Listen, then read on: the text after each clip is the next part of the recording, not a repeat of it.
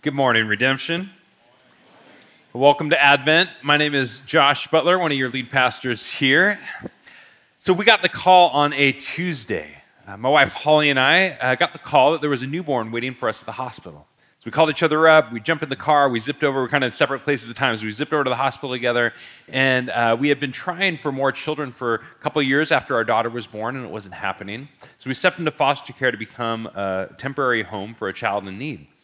I remember getting to the hospital, and as we first held James in our arms, man, our hearts were just captivated. We were his foster family.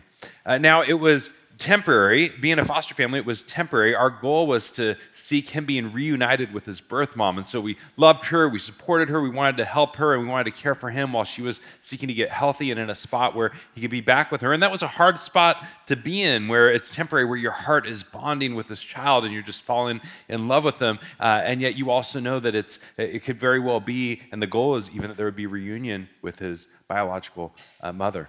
And so at the end of two years, however, we got the word that things were moving from foster to adoption, that now uh, the way was being opened for him to need a safe and permanent forever home, and for us, if we wanted to be that forever home for him. And last night, actually, at the dinner table, my son asked me, he said, Dad, why, why did you guys want to adopt me? He said, This was just last night. And my mind went back all the way to that hospital with Holly and I holding him in our arms for the first time. And little could we have known that two years later, he would be our son. Not partway our son, not kind of our son, not a little bit our son, but truly and fully our son. That's the power of adoption, making him fully our son. And Christmas is about your adoption, making you truly a child of God. We're going to be in Galatians chapter 4 this morning. So if you have your Bible and you want to open up and turn to Galatians 4, but we're going to see this morning is that Christmas is about your adoption. Now, you might be thinking, well, I'm not adopted. That is some of our story, but for a lot of us, most of us, maybe that's, that's not your story. And yet the gospel says it is your story, that if you are in Christ, this is our story, that we have been adopted as children of God. And that actually, this is what the Christmas story is all about that Jesus was born so that you and I could be adopted. That God sent his son so that you and I could become sons and daughters of God. So let's jump into Galatians 4 today and see how we have been brought, not as kind of children, not as sort of children, not as maybe a bit, but to become through adoption truly and fully sons and daughters of God. Okay, Galatians chapter 4, in verse 4, the Apostle Paul he says this He says, But when the fullness of time had come, God sent forth his Son, born of woman, born under the law, to redeem those who were under the law, so that we might receive adoption as sons. Christmas is about your adoption. Paul is saying here that Christmas is about your adoption. God sent his Son, he says, to adopt you as sons and daughters. I love here he says that when the fullness of time had come, it's kind of like you can picture God, he's checking his watch and wondering, is, is the time almost here? Has the time filled up? Has the fullness of time come? Kind of like Holly and I waiting for that two years and waiting for the time to come when adoption could take place. Paul says, when the fullness of time had come, God sent his son. This is Christ, his only begotten son, the true uh, the Son sharing his divinity, his nature, his substance. He sent forth his eternal Son when the fullness of time had come. And how did the Son come? Well, he goes on, he says, the Son was born of woman, meaning that he took from Mary his, his own flesh and bone. He shares in our humanity. Jesus is not like a divine avatar, right? He's not a mirage that God took on where it kind of looks like a human, but he's not really. No, he was born of a woman, taking on our flesh and our bones, sharing in our humanity. And he shared not only in our humanity, he also shared in our condition. Paul goes on to say that he was born under the law, meaning that he shares our condition under the law. He felt the full weighted force of our frailty under the curse of sin. That though he was sinless, he bore the weight of our sin and he came under the law to redeem us out from under the law. That's what Paul goes on to say here. He says the reason he was born this way was to redeem those who were under the law It's kind of like you and I were in juvie, right? Like we were under the law. We had been, eh, eh, we were stuck under the power of the law, and we had committed this great offense that the reality of our sin had us in this spot, and we were isolated alone. We had no one to bail us out, and yet Jesus came and joined us under the weight of the law in order to bring us out. And he came not only to break you out of juvie, so to speak, right? He didn't just come to do that and then leave you out on the streets, but he came to bring you into a home, his home his home with the Father. He goes on here to say that he did this so that we might receive adoption as sons. That the reason God sent his son at Christmas is so that you and I could be adopted as sons and daughters of God. That God's goal at Christmas is not just to give you some stuff, it's to give you a home. God's goal is, man, it's actually to get you, not only to get you out of trouble, but to bring you to himself. God is out to make you family. Now, there is a difference between being adopted into a family and being raised in an orphanage, right? Now, I remember my first time going to Cambodia. I used to work internationally and spend a lot of time in Southeast Asia. I remember my first time going to Cambodia, and I, I met with this 20 year missionary in Cambodia. And I asked him, I said, Hey, do you have any advice? This is my first time here in the country. Do you have any advice for me? He said, Yeah, just don't come back and tell me you want to start an orphanage. And I was kind of taken aback. I'm like, okay, well, I thought orphanage is a good thing, caring for the kid. You know, like, what's wrong with the orphanage? And well, he went on to explain what he meant by that. He said, first off, uh, in Cambodia, most orphans are not actually orphans. Like one or both of their parents are alive. And he pointed me to some statistics and things showing that not only Cambodia, internationally, in the world as a whole, that over 80% of those who are orphans are not truly orphans.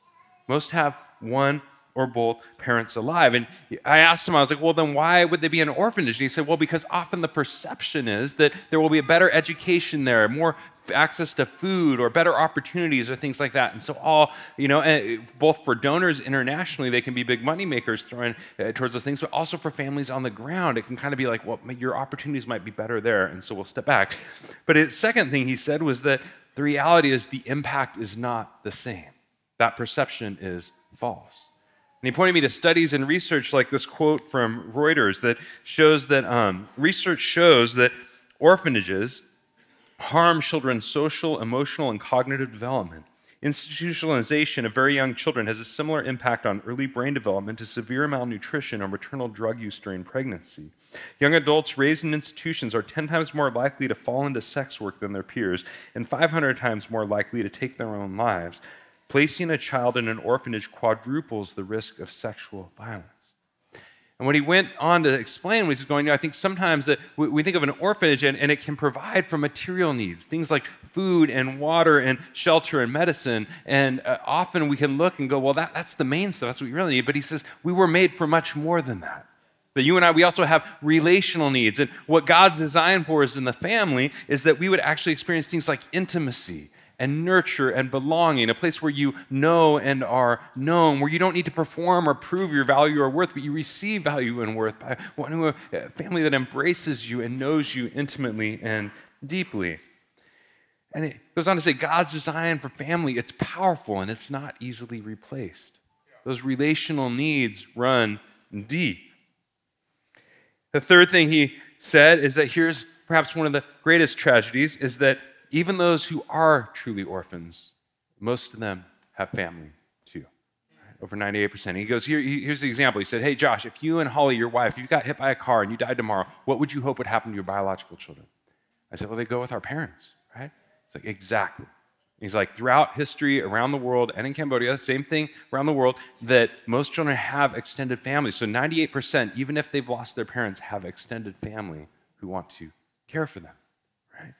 And so he goes on to say this is a tragedy that we were made to be known and to know and to experience this deep intimacy and nurture and belonging in a family. And that our needs are more, what children need more than an orphanage is a family, right? Is the need to belong. And what you need more than an orphanage is a family. And I wonder how many of us end up treating Christianity more like an orphanage than a family right? Right? Like, I wonder if there are some of you this morning who have perhaps been wanting to consider whether you've perhaps been treating Christianity like an orphanage, like this place that you come to kind of get, uh, you know, like a, a dispenser of religious goods and services sort of the equivalent of food and water and medicine and whatnot. Like maybe here I can go to just kind of get some basic needs met rather than a place that you would come to know and to be known to be welcomed into the family of God, to actually find brothers and sisters in life together in the kingdom, that we're actually walking together and knowing one another and pressing deeper into life together as a church family. And yet, it's not only that you would be known by others as brothers and sisters, but even more so, above all, that you would know the Father. And I wonder if there are some of us who have been, perhaps you've been treating God like a bureaucrat who is kind of just sort of maintaining the cold institution of Christianity. And his biggest concern is that you keep in line and don't get things out of order and cause him kind of to have to spend some extra time with you. And, and, and so he's just kind of concerned with running the machine. And you see yourself as an inconvenience, but you'll kind of show up to try and get the goods and services, then go away. And God's going, No, the gospel says you have a Father who has come. He has sent his Son. He has come in Christ for your adoption, to bring you into his family, to bring you home that God has chosen you before the very foundation of the world. God chose you in Christ. Ephesians 1 says that you would be adopted to sonship as daughters and sons of God, that He has lavished on us every spiritual blessing in the heavenlies with Christ. That means that when you come into home with the Father, He's not just kind of giving you the bare, scrappy leftovers from Thanksgiving a few days ago, right? No, God is bursting open the fridge and He's pulling out all the best stuff He has to give, and He's saying, It's yours, it's yours, it's yours. Come on in and enjoy the family enjoy the feast and enjoy the Father. Enjoy life with me as the Father. The gospel says. God has come in Christ that we might be adopted as sons. This means that for some of you this morning, I believe you need to stop looking for the Father and start looking to the Father, right? You need to stop looking for the Father as if He's still out there uh, and you got to go find Him and you've got to dance or dress or put on the jig or do something to get His attention or do something to make Him want to adopt you, that you, you feel isolated and alone. You've got to do whatever Christmas says, the gospel says. No, God has come for you. You don't need to go looking for the The Father has come looking for you. And instead of looking for Him, you can look to Him trusting your adoption as his child in Christ to bring the fullness of where you are before him and to know and be known in life with him. It's the invitation, the gospel is to live into that reality, the reality that you have if you are in Christ as a child of God. Now, this can raise a question, though. Am I really God's child, some of us might be asking, is adoption kind of a, a second best, like a runner up form of family? I think for some of us, you may be a suspicion that, man, this is sort of a consolation prize or a runner up to quote unquote real family. When you think about it, we use the word child in all sorts of different ways. You've got like a flower child or a child of the 90s. This is just one more euphemism. We're kind of using the word child, but it's not really a child. And if we think that about adoption, there's the danger it can leave you wondering, well, am I then really God's child? If I got into this through adoption, am I really God's child? Does adoption really make you a child of God? Well, I want to show you from Jesus' story, his own story, Christmas story, that it does. Matthew 1, if you want to turn there. Matthew chapter 1, and in verse 16, it's interesting little verse. Comes at the end of a genealogy. Everybody's favorite part of the Bible, the genealogies, right?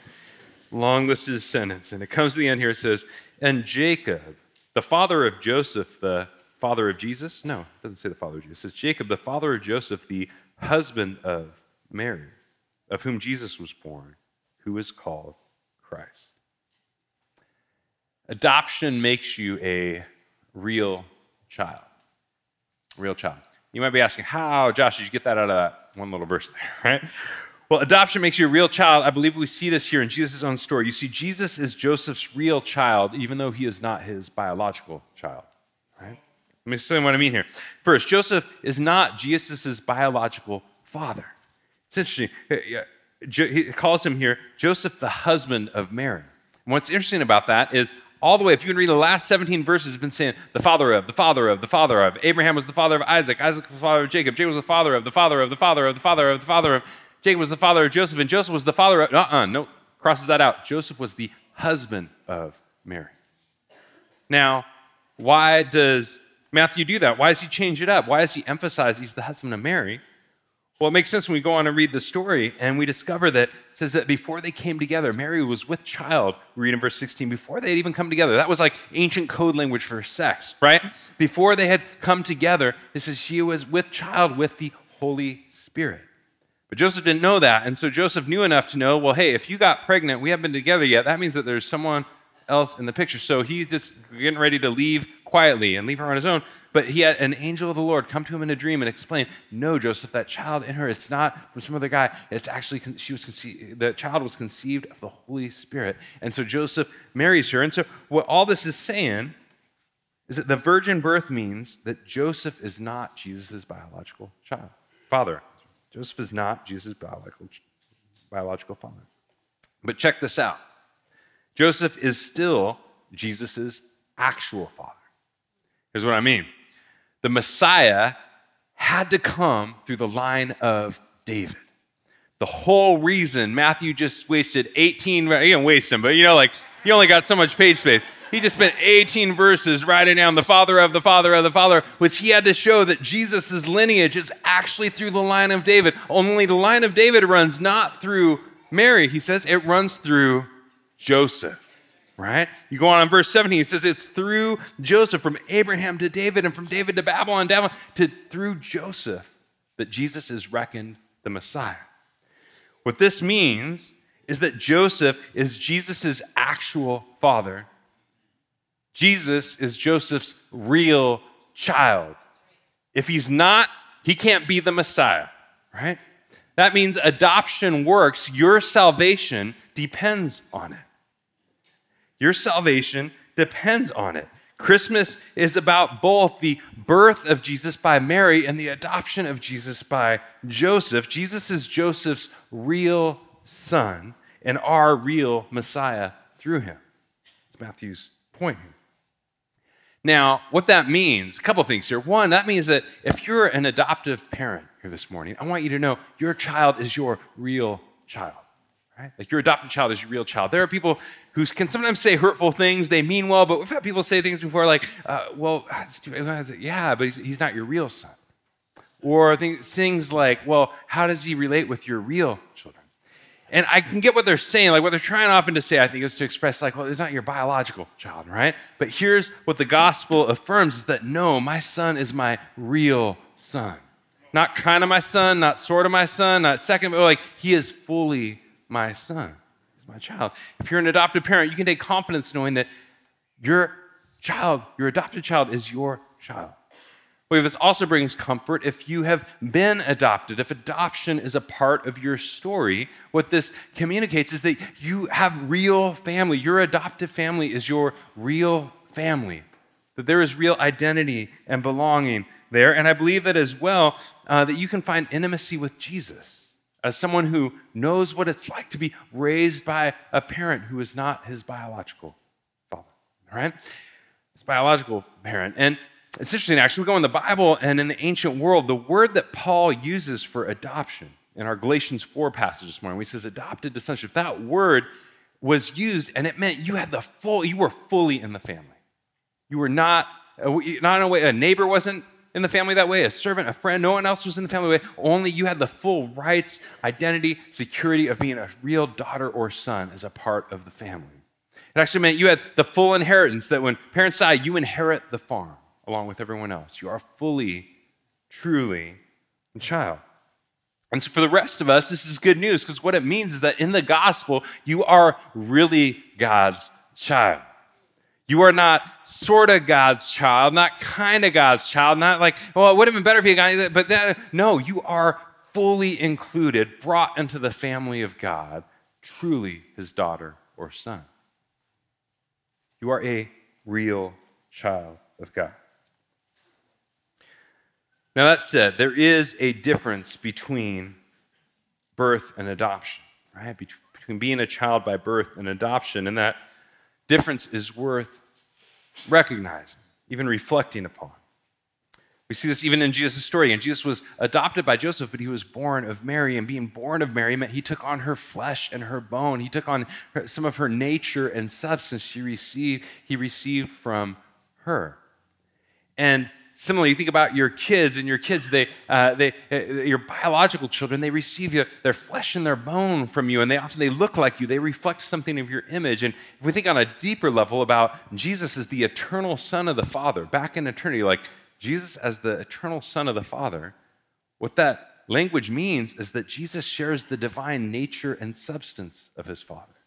He proceeds from him eternally. Jesus is the only begotten Son of God.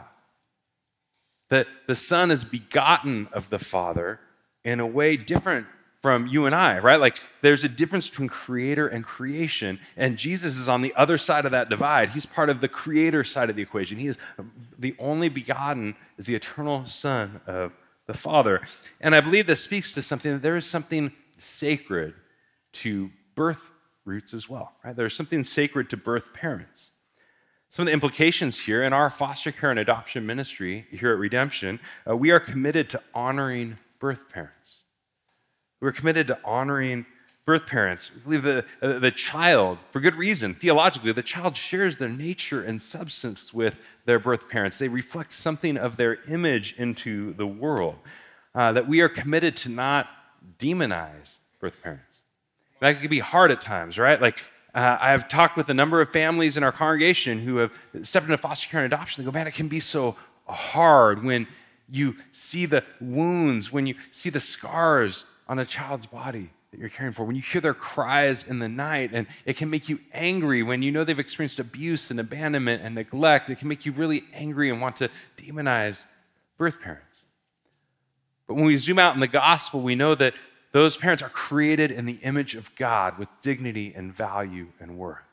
Right? That Jesus died, he went to the cross and rose again. He went to hell and back to, to redeem us all, right? To redeem those birth parents as well. And we want to love them as Christ has loved. And even for children that we might care for, we recognize that their birth parents are a sacred part. Those are sacred roots in your child's story.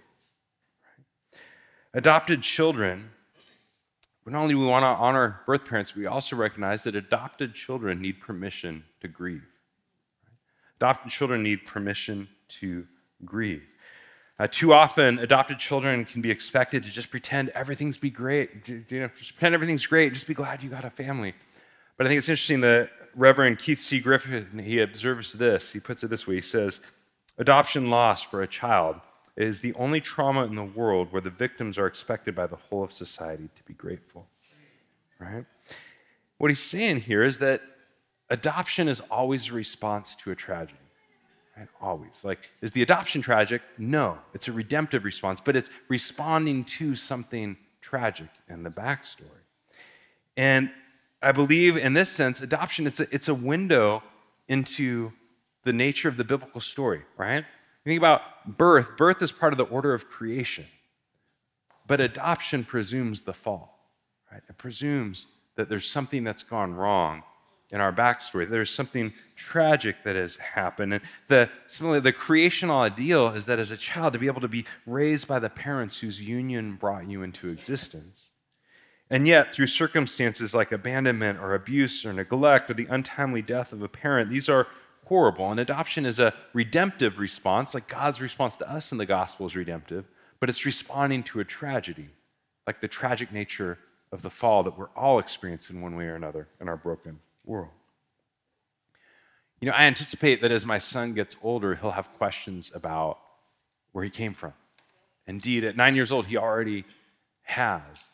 And, uh, you know, one of the things that my wife and I are committed to is he asks, asks questions about his biological mother or father that, you know, we're committed to not saying things like, well, he's not your dad, I'm your dad, right? Like, No, we don't want to do that. We want to actually give space for him to ask questions and explore and to grieve things that need to be grieved.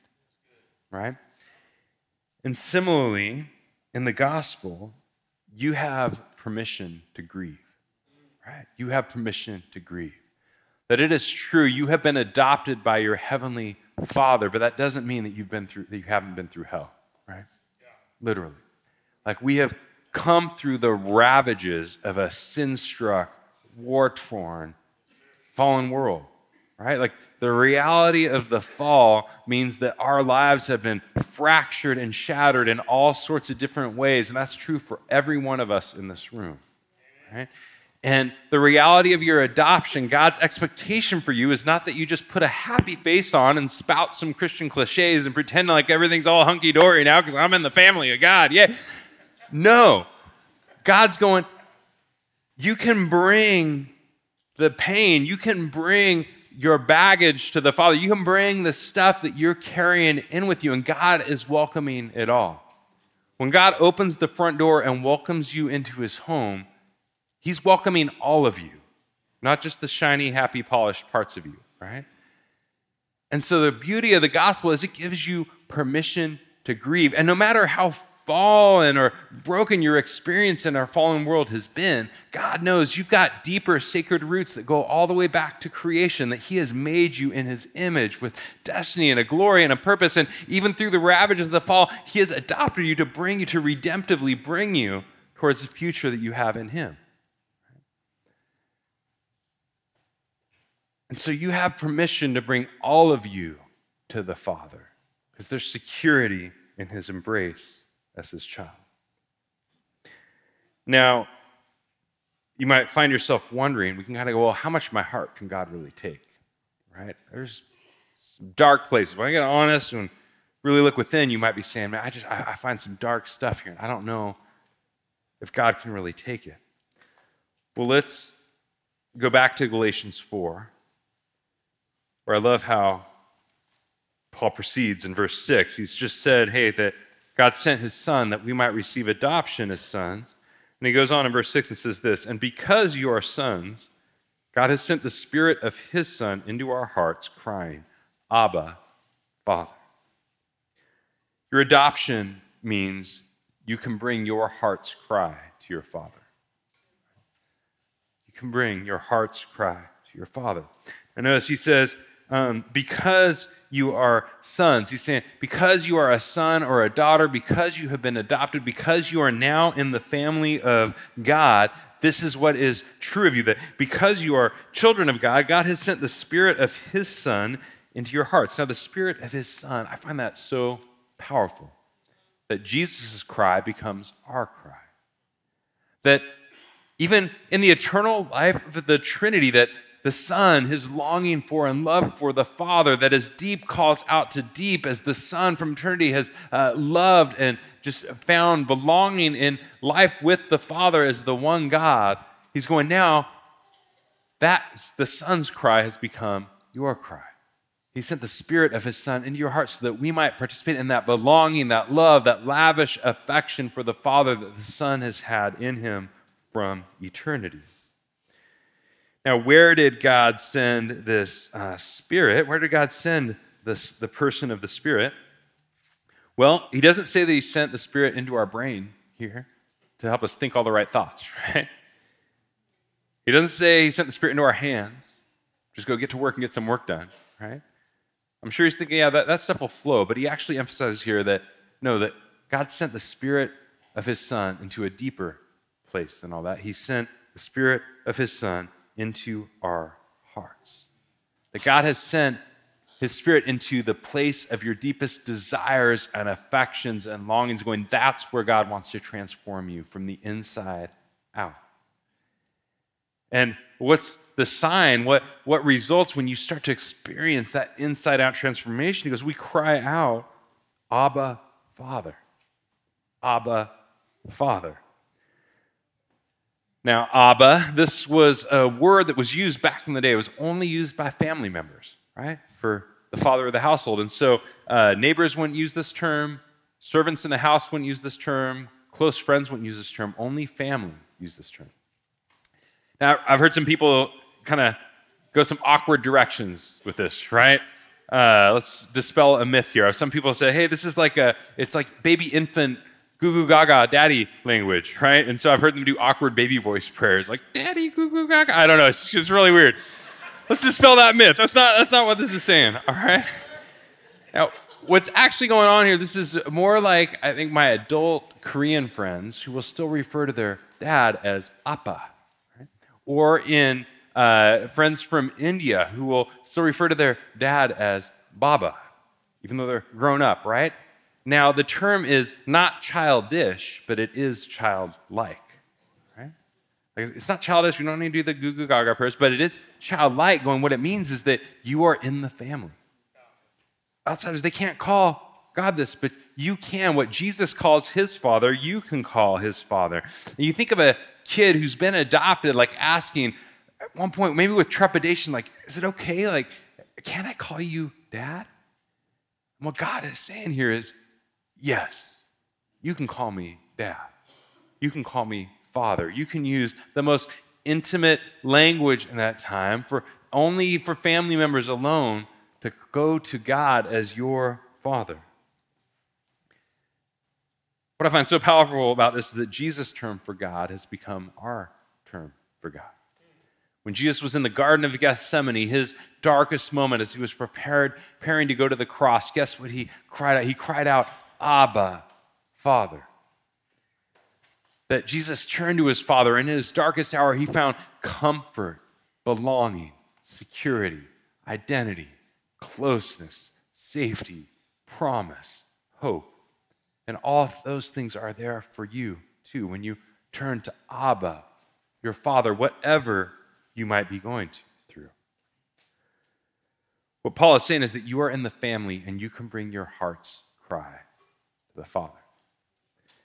Now, this reminds me of Jim and Misha.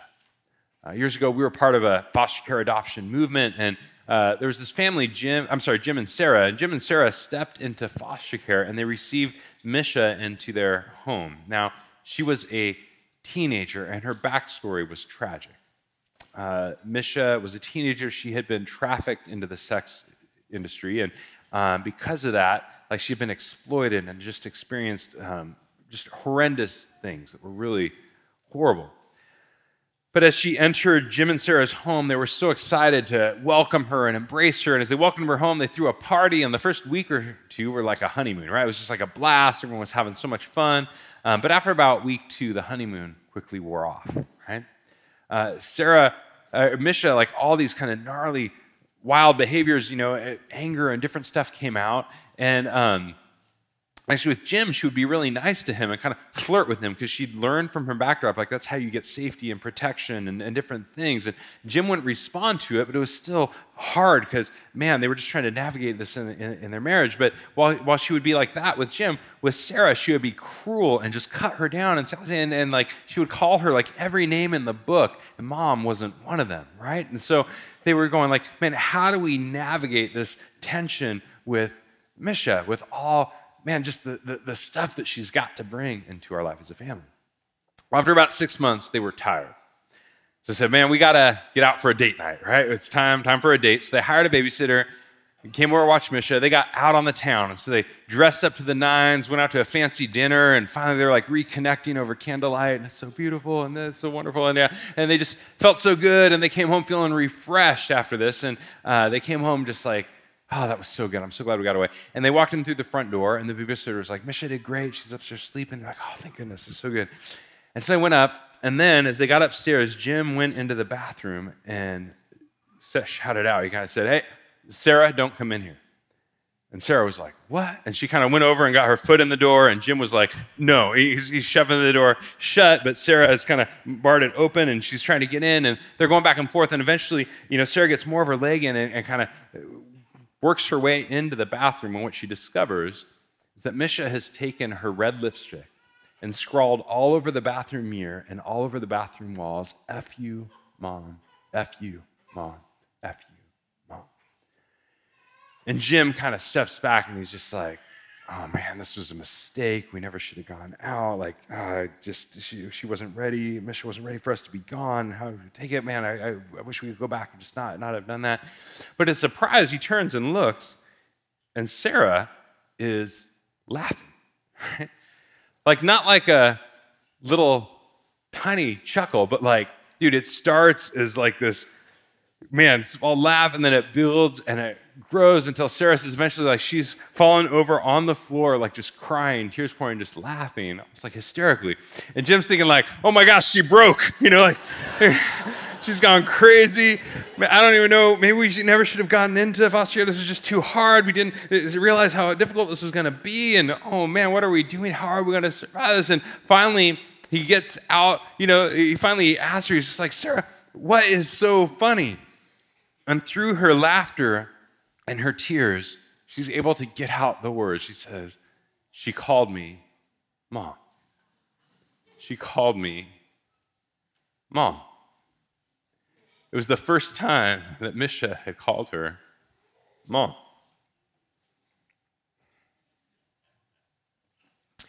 I love how God loves our angry prayers. See, sometimes I think that you and I, we can be like Jim, right?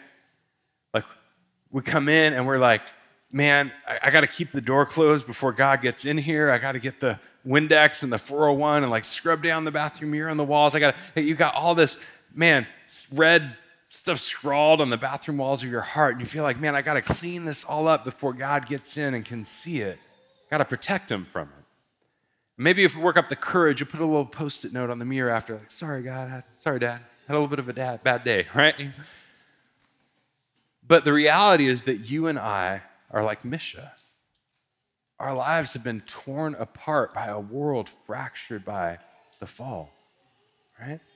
And we come in with our wounds and our baggage and the stuff that is just in us. You know, like we've got all this stuff that we bring into our life and home with the Father. And yet, the beauty of the gospel is that God is like Sarah, right? That God is like Sarah, that He is big enough to take it, and He welcomes the worst you've got to give, the biggest stuff you've got to bring, and at the end of the day, He simply delights that you call Him Father. that you can bring your heart's cry to Abba, Father. And I have come to believe that less important than the content of your prayers is the one to whom they are prayed to.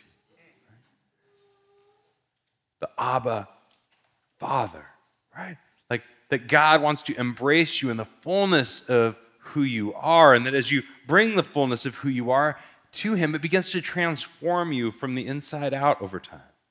Like, it's true. Like, if 10 years later, Misha's still saying, F you, mom, F you, like, there's, there's something wrong there that you got to deal with. And similarly, like in life with God, like over time, if 10 years later, 20 years later, there's no progression, okay, that's a sign. But it starts with coming to God as we really are, with Him encountering us with all the raw baggage and brokenness and things that we bring to the table. And the beauty of the gospel is that God welcomes it. He sent the Spirit of His Son into your heart so that you could bring the fullness of your life before Him and encounter Him as Abba, Father, because you are in the family. This is why we do our foster care and adoption ministry here at Redemption. It's not just because, hey, it's kind of a nice thing to do sometimes or whatever, it's to actually embody the gospel, to be a reflection of the Father who loves vulnerable children and welcomes and embraces us as his kids into his home. So I want to leave you this morning with four things that I believe this means for your relationship with God as his child. Four things. The first is this honesty, that you can be honest, that in your prayer life with God, eh, that if Christmas is about your adoption being brought into the family of God, this means that you can be honest with God, that the goal of your prayer life is not to be good so much as to be honest. Kyle Strobel puts it that way in his book on prayer. They're like, sometimes we look to prayer as this place we're going to perform for God and try and be good. No, prayer is a place to bring your heart honestly before God. Like the, that red lipstick scrawled across the bathroom walls of your heart, that you can bring yourself honestly before your Father. Second thing is that you have permanence, right? You have permanence. You cannot be unmade as God's child. Adoption is permanent. God ain't looking back. He's not going like, well, I don't know, I'm having second. No, like you are fully in for good, forever. There's nothing you can do. And you know that you are stepping into the permanence, that you're, you're living into that permanent reality when your crazy starts to come out, right?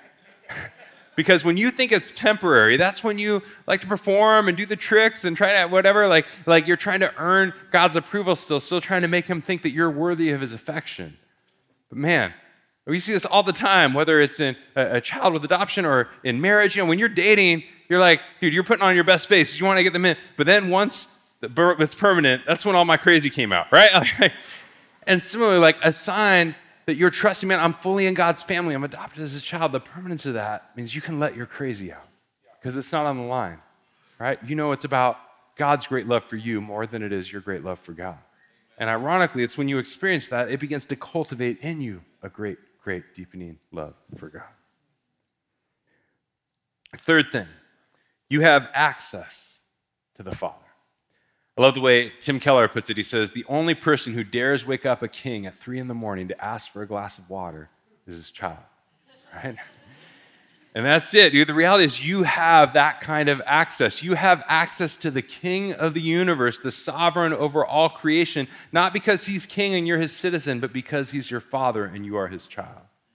You can come before the Almighty One anytime, day or night, and you have access to come before Him through His Spirit fully as you are and bring your heart's cry to Him. Fourth and finally, you are heirs, meaning your story may start in an orphanage, but it ends in a palace, right? That in Christ, you get it all as a true child of the Father, as a daughter or a son of God. What that means that is in Christ, the future that is coming for the world, you get the full inheritance in Jesus. It's all yours, right? You can have hope, whatever you might be going through now, because your identity is secure, and that means that your future is secure as a child of God and His kingdom forever. So, because you are God's child, just to recap here, this means that you can be honest with God. It means that you have permanence with God. It means you have access to God. And it means that you are an heir of God and his kingdom. As we come to the table this morning, we come to Christ the Son, who was sent to make you a daughter or son. We come to Christ, our brother, who has brought us in to his relationship, the family of God. We come to bread and wine, a sign of his body given and his blood shed. And if you are a follower of Jesus, this table is for you this morning, that we come in a posture of worship to celebrate our life together in God's family through Christ the Son. And through the power of the presence of His Spirit, our hearts cry out. We want to respond and worship and cry out, Abba, Father. And I want to encourage you as we go into this Christmas season, this Advent season, that God sent his son to make you a daughter or son. Would you join me in prayer? Father, we thank you that you are a father who loves vulnerable children, God.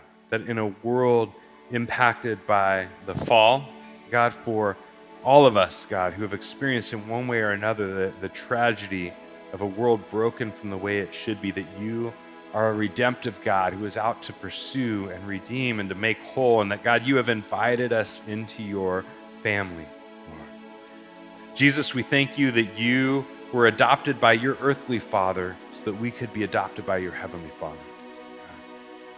Thank you, Jesus, that you came, you took on our flesh, you took on our humanity, you took on our condition, not just to break us out of juvie, God, not just to get us into some I don't know, out, out on the streets on our own, but to actually bring us into a home and a family with a feast and a father at your table. So, Jesus, we come to the table this morning full of gratitude and thanksgiving. And we come desiring to worship you and bring our heart's cry before you, God. We cry out this morning, Abba, Father. I pray if there are any here this morning who God, are experiencing right now just kind of the red scrawling on the bathroom walls of their heart. I just want to create a moment now, if that's you, that you just quietly bring that before God in prayer.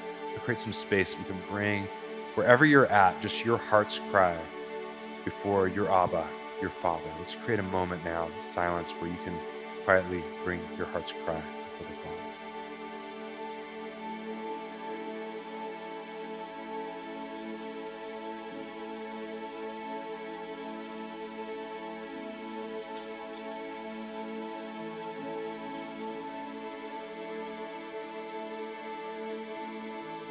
Like Christmas, God, you sent your Son to make us sons and daughters, and so we look up to you. We're no longer looking for you, God. We look to you as your children, and we cry, Thank you. We bring you our grief and we bring you our joy, and we bring it all before you as our Father, God. You are the fulfillment of our heart's cry. Father, we love you. In the name of your precious Son, Jesus, who's brought us into your family forever, we pray. Say amen.